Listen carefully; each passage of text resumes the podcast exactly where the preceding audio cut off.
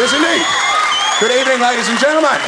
And welcome to this, the first of our new series, which is now, of course, called Friday Night Live. The title has changed, but very little else has changed. In fact, very little else has changed. In the world, we still have the same government. Even though we had an election, we have the same government. Mrs. Thatch stormed Parliament for the third time. We better be careful. If she wins it again, they're going to have to let her keep it. Now, ladies and gentlemen, we know that they are thinking of televising Parliament, which is a good thing because it means we're finally going to get some decent comedians on the television. But Mrs. Thatcher of course, Mrs Thatch was against televising Parliament, which was extraordinary because the bill got through. For the first time in history, the Tory party voted against the boss. They finally had a bit of bottle. It's funny how they develop minds of their own when there's a chance of getting on telly, isn't it, eh?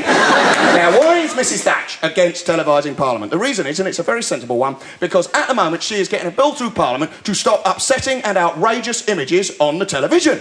Well, I can understand her fear once today in Parliament's on the box, eh? And you get a adults don't watch this, watch out, but a kid slapped across Edwina Currie and his little children having nightmares because they've been watching the debate about the National Health Service.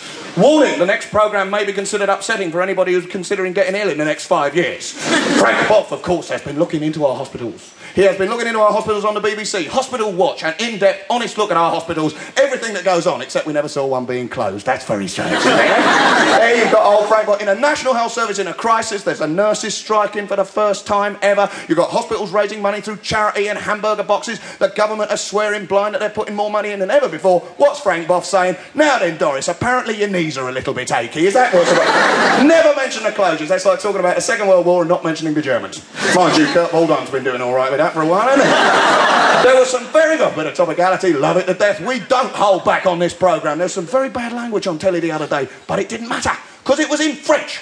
Jacques Chirac, the Prime Minister of France, was at the EC and he said a rude word. A rude word to Mrs. Thatch. Said something like, couillon. Couillon. Now, we have had it translated and we can't tell you what it is because it's rude. All we can say is they normally come in pairs. Mrs. Thatch doesn't have any, but she's got the country by them. That's all we can say.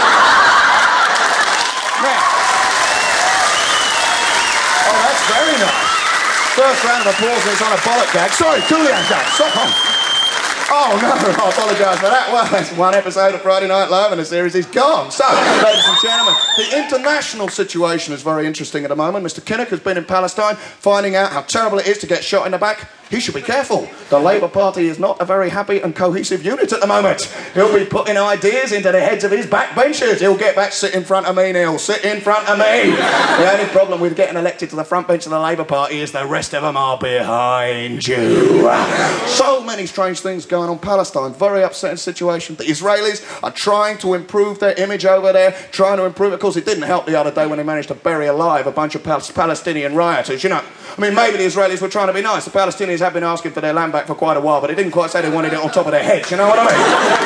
Before anyone says that sick they were buried, they got dug out again before anybody got hurt. Now, one piece of good news, ladies and gentlemen, the government is about to start legislation to stop aerosols. Now, why are aerosols bad? Anagram for arsehole. Why are they bad? Because they break up the ozone layer and give us all skin cancer. I mean, that's good using an aerosol. Oh, I've got whiffy armpits. I think I'll give myself skin cancer. That's good, isn't it? but people don't care because it's not coming to us yet. But over the South, uh, South Pacific and in Australia, you're four times more likely to get it than you used to be able to. Some poor old Aussie, he's got a six pack of Fosters, he nods off in the noonday sun, wakes up four hours later covered in malignant tumours.